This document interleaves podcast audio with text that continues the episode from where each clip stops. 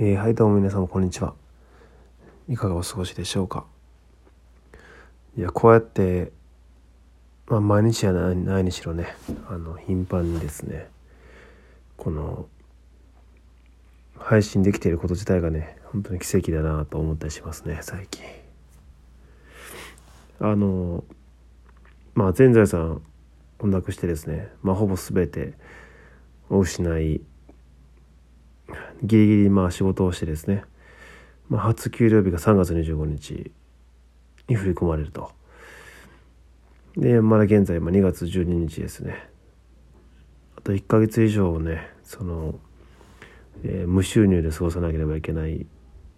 状態、状態問題が発生していますね。で、これについて、まあ、交通費がね、高すぎて、もう現場が日替わりなんですよ。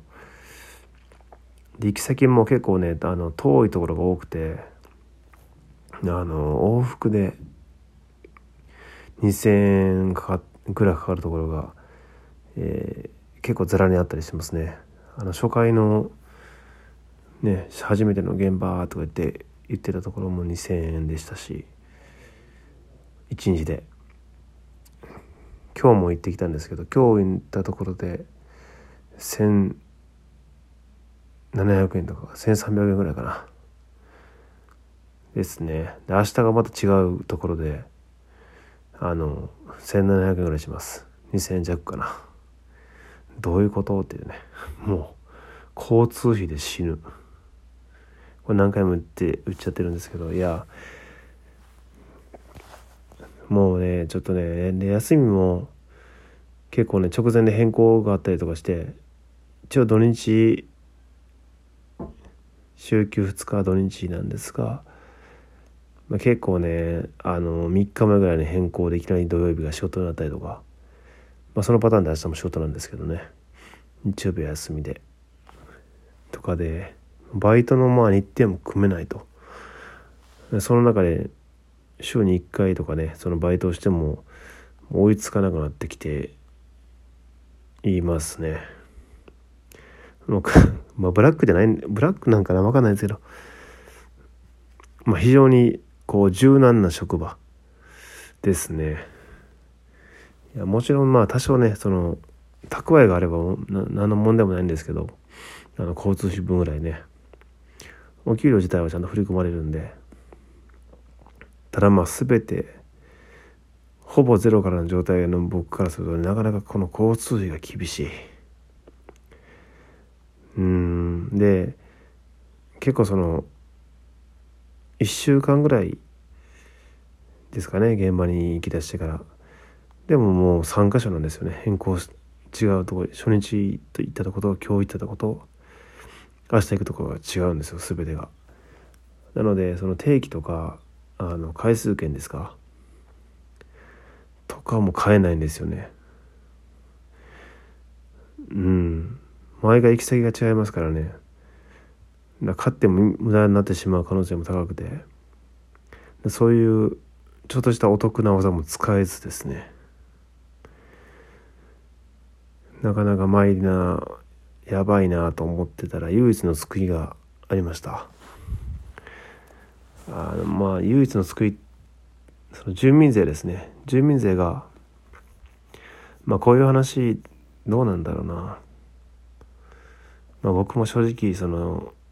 社員としている時はねその税住民税とかその税金の話なんか全く興味なかったんですけど無職になるとやっぱり自分で払うんですよね。自腹で。毎月払いに行くと行く風になるんですけどその時に基準になる住民税とかの額がその直近で勤めていた会社の収入をもとに算出されるんですけどまあ地味にねあの辞める前の会社でもらってたんですよね。もらってたというかまあ普通ぐらいなんですけど年齢的に関しては。まあでも安くはない額もらっていたんでまあそのおかげでねあのスキューバダイビングでしょっちゅう潜りに行ったりとか あのロードバイクとかをね買ってトライアスロン出たい出たいなとか思ったりとかねジム通いとかしてたんですけどね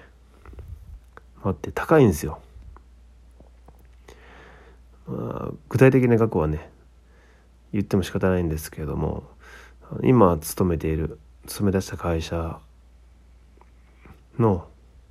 まあ、お給料の住民税で支払う住民税の額の倍以上なんですよね。でそれをその倍以上の額をあの無職の状態で払い続けてるんですよ今まで。まあ辛くて辛くて そう。まあ、雇用保険がねあったとはいえねその住民税高すぎやろっていう税金高すぎ問題まあそれはもちろん払うべきなんですよね。うん日本国民なもう国民なら払えよみたいな感じで払うべきですしもちろんね払わないつもりはなくてですね。払ってたんですけどやっぱ高い。とはいえ高い。あのそうなんですよ。で、まあ、3月働く前に払って最後3月1日次なんですけどその分をね3月25日が給料日なんで、ね、その前に支払うべきなんですけど納期的には。もうそれを払ってしまうとですねもうねあのー、生活できん。っていう。どんだけギリギリやねん。どんだけ無気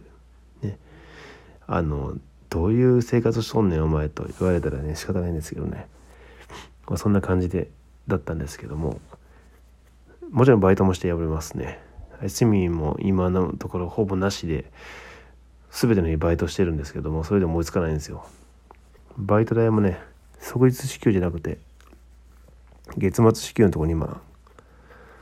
あのほぼメインで行ってるんで慣れてるし。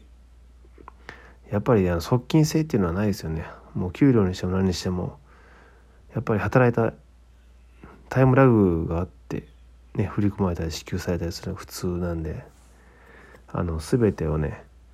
あのかけてですね あの無計画に飛び込んでしまうとこういうふうになりますね。はい。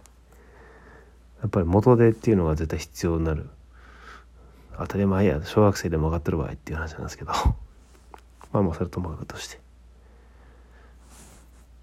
でもう3月1日に払う分払うともう食費なんか出ないし交通費もなくなってしまうと。本当にやべえ。と思ってたんですがまああの今勤めてる会社のね総務にね総務部連絡しメールをして確認したところどうやらその3月1日分からはあのお給料から天引きに返還されるということでなんとかそのうん万円の住民税分がまるまるね支払うべき分が浮いたということでまあそんだけあれば通勤費としてはまあまあなんとかなるかな多分。っていう感じでちょっと今日今日それが分かって。いや一安心だなって感じですね。本当にもういやこういう綱渡りはね今回最後にしようと思うんですけど。ちょっとお金のことも勉強してですねその税金なりなんなりしないといけないなっていうのは本当思いますね。やっぱ会社員として正社員か。働いているとなんとなくね分かんないんですよねそういう部分。自動的に給料が転引きされてますよぐらいなもんでそれが実は辞めた後にもっと額が上がったりとかすることなんか知らなかったし払うべき額はね無職やのに上がるっていうとか一気に払わないといけないパターンがあるとかなんかいろんなねことがあってですねもうなんでこんなにまあその逆に言うとちゃんと申請すればね減らし減額とか免除される分もあるんですが全額じゃないですけどね。まあそういう仕組みとかも、まあ、今はちょっと余裕ないですけどちょっと真剣にねちょっとまあ勉強していきたいですね。知らんかったら本当損するだけとかもうすごい不利な状況に陥ることばっかりだなっていうのは痛感しましたね。そういうお金の仕組み系に関しては。うんややこしい。こう規則にがんじがらめになってるけどやっぱちゃんと知ってる人が投稿するというかちゃんとその、うん、理解してるかどうかは大きいなというのはすごく感じましたね。難しいですけどね。とまあまあまあまあ。とまあえー、周りの友人数少ない友人にこの状況をまあまあ言いふらしているとあのご飯をおごってもらえることになりました。あの今2人の友人にですね1人はまあ居酒屋ご馳走するよって言われて1人からはあのご飯まあ飲みでもいいかな。ご馳走するよみたいな感じで言われてて。まあ実際今はねだいぶ苦しいというか状態でもあるんでそこ甘えてねあのゴチになろうと思いますけども。まあそういうラッキーではないですけどね。まあまあご慈悲別に言ってないですけどねこっちからご飯おごってもうなダメとか言ってないけどまあまあまあ好意で。うん早く自分の力で焼肉食べに行きたいですねまだ当分あと数ヶ月はこの苦しい状態が続くそうですがまあまあ自分で選んだ道なんでなんとかねあのいろいろ日々しのぎながらまずは生きていきたいと思います。それではまた。